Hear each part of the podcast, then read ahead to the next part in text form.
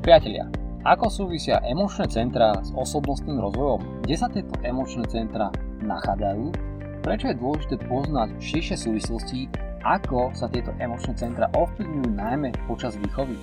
No, priatelia, v tomto podcaste sa chcem rozprávať o veľmi zaujímavej téme, ktorá ma fascinuje. Súvisí to najmä s kvalitou vedomia, s kvalitou uvedomovania si samého seba a vôbec s reakciou na rôzne životné situácie, ktoré sú častokrát hraničné a ako tieto situácie ovplyvňujú náš vôbec nejaký osobnostný rozvoj a vôbec tieto veci. No, tak určite si niekedy v živote počuli o časti mozgu, ktorý sa nazýva že amygdala.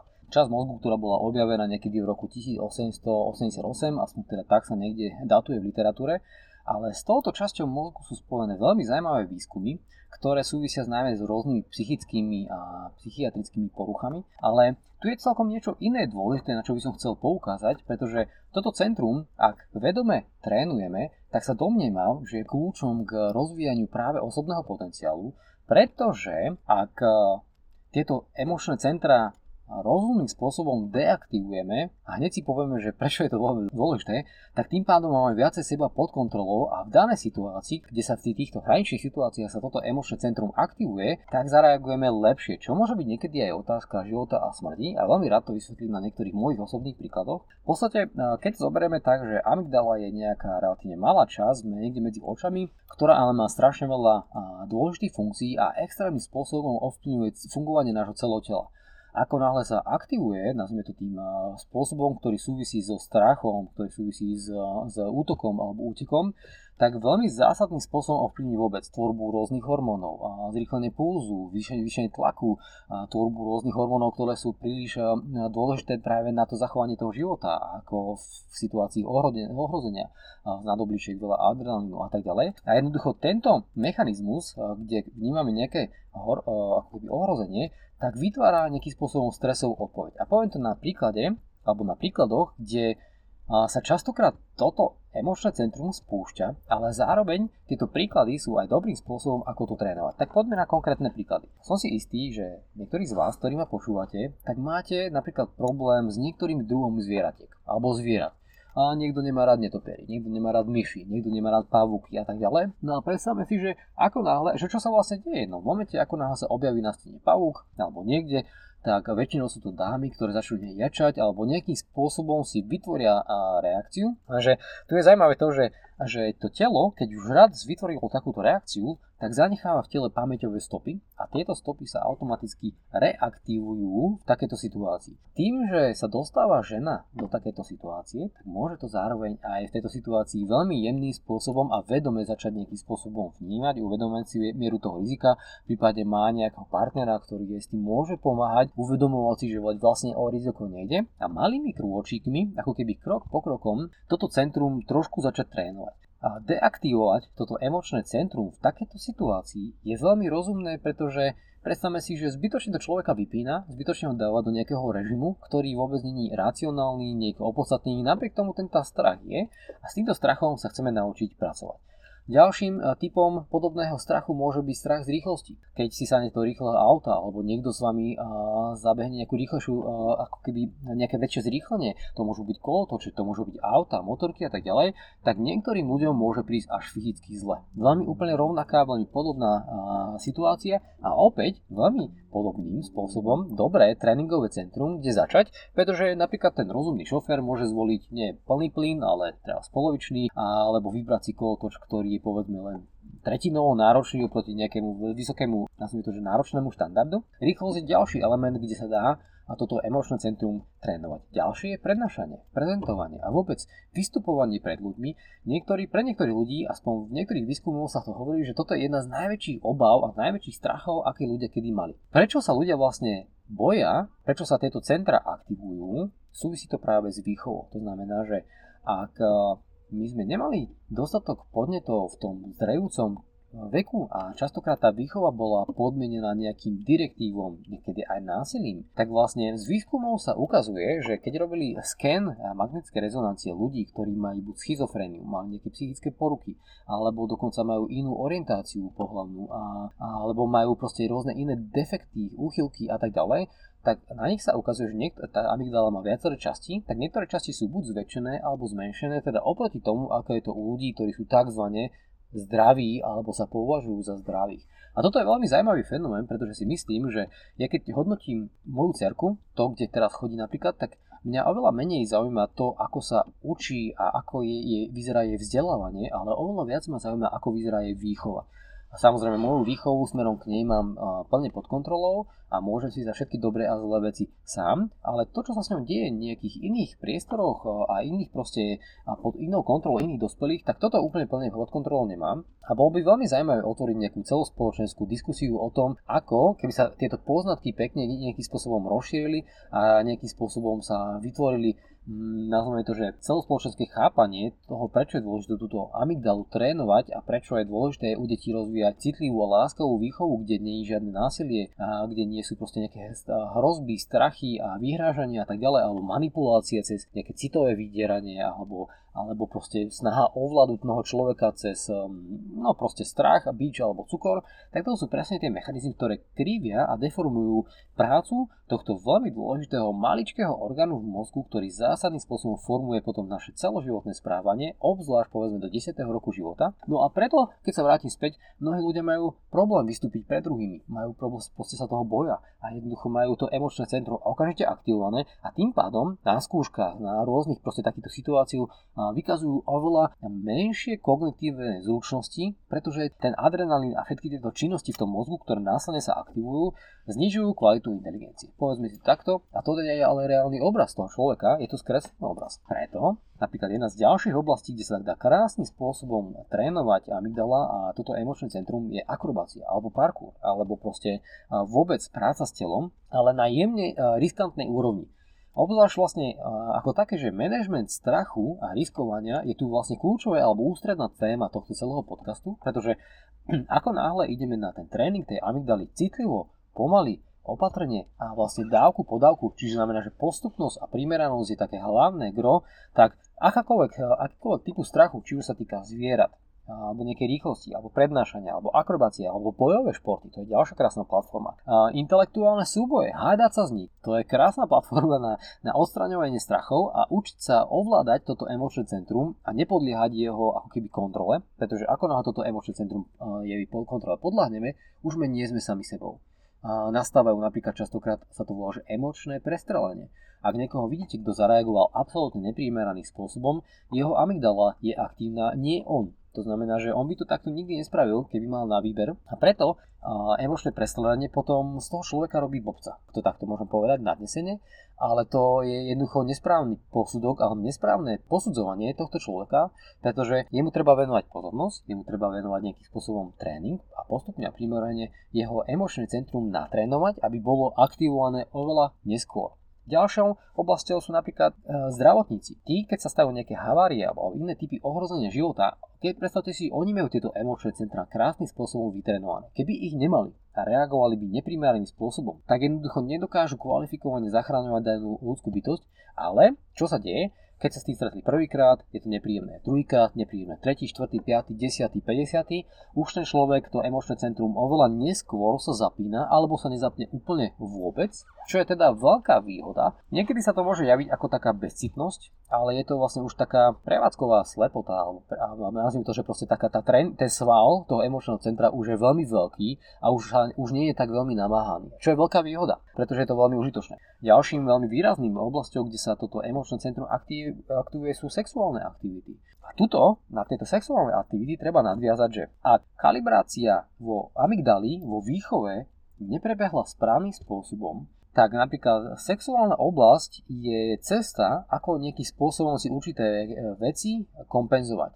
Čo zákonite môže viesť aj k nejakým úchylkám alebo k nejakým odchylkám od normy.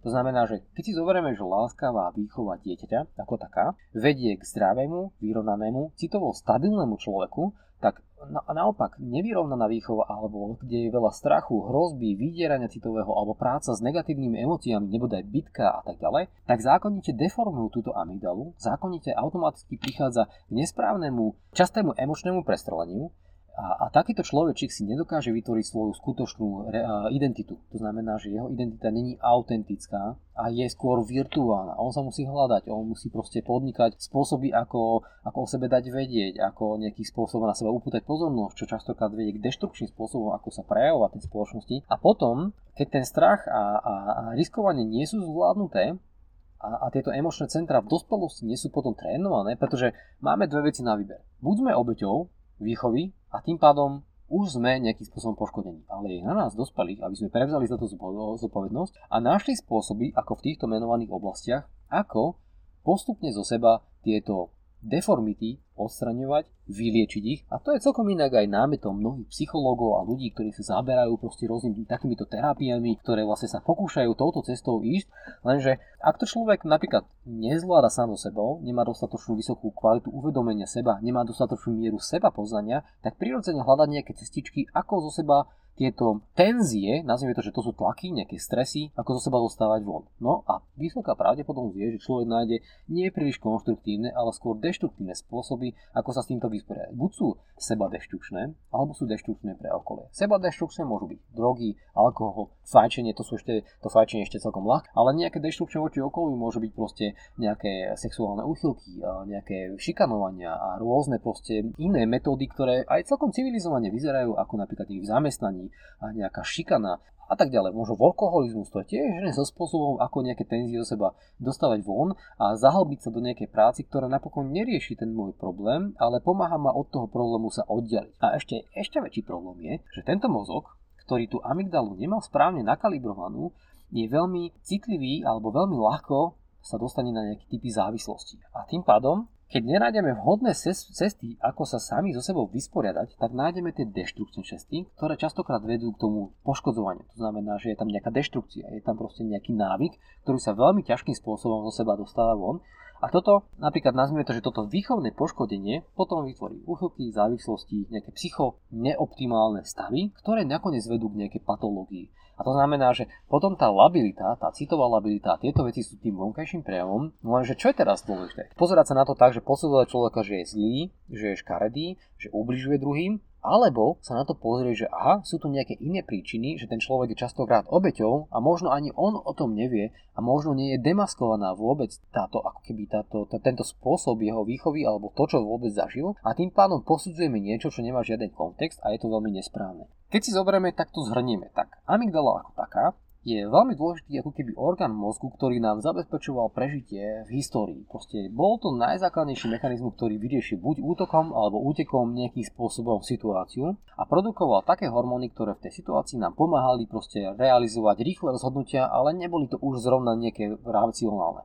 Lenže tento istý orgán častokrát nie je pod priamým tlakom, nevždy sa nachádzame v tých hraničných situáciách, ale tá vnútorná tenzia, ktorá vzniká tými asymetriami vo výchove, nám zásadným spôsobom ovplyvňuje sociálne správanie. A sociálne správanie to už je niečo, čo už je vidieť, to už sa nejakým spôsobom definuje charakter tej osoby.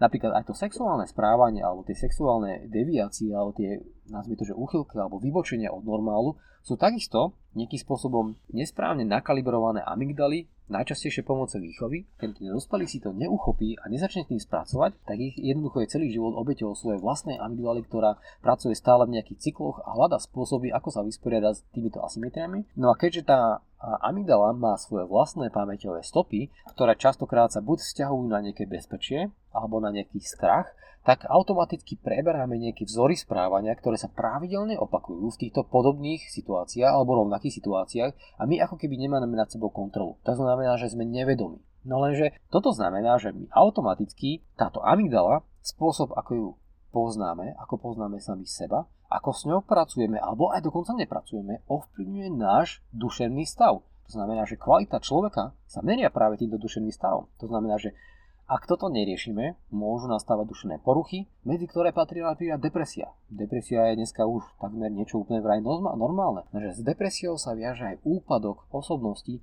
čo je teda veľký problém. Ešte by som chcel chvíľku porozprávať o, o tom, ako som sa s amygdalou vysporiadaval ja a akými vlastne tréningami som prešiel za, za život. Napríklad a začalo to užite práve okolo toho 18. roku života, alebo dokonca ešte trošku skore, lebo veď ja som napokon dlhé, viac ako 14-15 rokov som na husliach a to bolo častokrát spojené s vystúpeniami od pápeža, neviem koho to bol folklór, proste chodili sme a tam bolo potrebné trošku sa otriasť a jednoducho zahrať pred stovkami až tisícami ľudí nejakým spôsobom nejaké performance. To proste bol taký relatívne taký ľahký tréning, len potom prišiel tréning taký iný zaujímavý, to znamená, že keď som sa rozhodol venovať sa určitej životnej oblasti, tak s tým boli spojené rôzne výzvy, ktoré bolo potrebné prekonávať. Najmä s tými vnútornými strachmi. Ak to bolo šport, proste zápasenie, súťaže, potom neskôr parkour, tam išlo častokrát o nejakým spôsobom uh, hraničné situácie, ktoré v zlomkoch sekundy sa musel niekto rozhodovať, teda ja konkrétne, aby som robil taký či onaký pohyb, keď som sa už pre rozhodol, aby som si nezlamal krky, nohy a tak ďalej.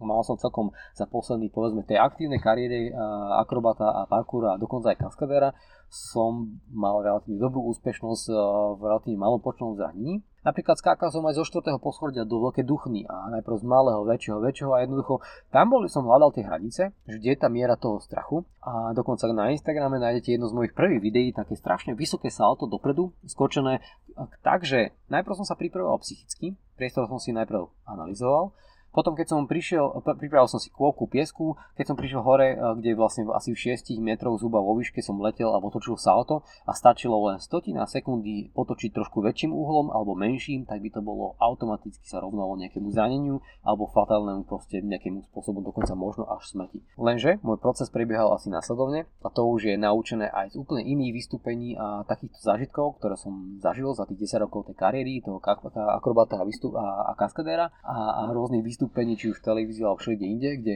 ako náhle začnem rozmýšľať nad vecami, je už veľmi zle. A už je veľmi neskoro. Automaticky nastupuje strach, na dobličkách sa mi začína vylúčovať adrenalín a ako náhle adrenalín zasiahne mozog, tak moje rozhodovacie centra a koordinácia, ktorá je strašne citlivo naviazaná práve na to rozhodovanie a na ten polohopocit a všetky tieto veci, tak hneď následne strácam tie stotiny a rozhoduje sa nesprávne. To znamená, že tam je absolútne, ale absolútne kľúčová psychológia táto psychológia, keď si to zoberieme, je dôležitá kdekoľvek. Potom, keď si sa preniesem trošku ďalej, tak ja som bol vystavený a sám dobrovoľne som sa vystavil desiatkám a stovkám pre, prezentáciám, a vystúpeniam, televíznym, ale aj prednáškam, kde som mal aj malé publika, ale mal som publika nad 500 ľudí. To znamená, že, že mal som desiatky a desiatky a veľkých, malých a rôznych stredných veľkých prednášok, kde jednoducho a bolo potrebné výsť pred ľudí a urobiť im tam zážitok. A to ešte nehovorím, že okolo roku 2004 som začal trénovať mladých ľudí, a väčšinou to boli puber štvrťáci, väčšinou v skupine 20-30 ľudí, tak si predstavíte, že ja som mal vtedy možno 24, dajme tomu, 25 a keď som prišli, prišli puberťáci, ktorí proste majú uh, proste úplne iné záujmy a treba ovládnuť ich dynamickú, dynamiku skupiny, tak vlastne je to dosť náročné ich zaujať a urobiť zážitok, inak vás prevalcujú. A ja si dodneska pamätám, ako som prvýkrát stál pred asi skupinkou 20 mladých ľudí, ktorí chceli prísť ku mne na tréning, na prvý tréning a dodnes si ten moment pamätám, ako som si povedal, že do pekla, že týmto ľuďom musím odovzdať nejaký zážitok a že ako to presne spravím, tak som musel improvizovať a hodil som sa to proste do vody, ale napriek tomu som to spravil. Ale toto ma naučilo, táto práca s mladými ľuďmi a tie tisíce, tisíce tréningov takýchto skupinových ma naučilo pracovať s skupinovou dynamikou a s emóciami druhých ľudí. To bolo veľká škola. Ďalej intelektuálne súboje, spoločníci, peniaze, zodpovednosť, manželka, partnery, vzťahy vôbec a, a rôzne iné situácie, kde práve ten intelektuálny súboj je presne o tom, že ako dokážeme tie svoje emočné centra držať na úzde, pretože ako náhle z tej úzdy popustíme, tak strácame nad sebou kontrolu, hovoríme veci, ktoré nechceme hovoriť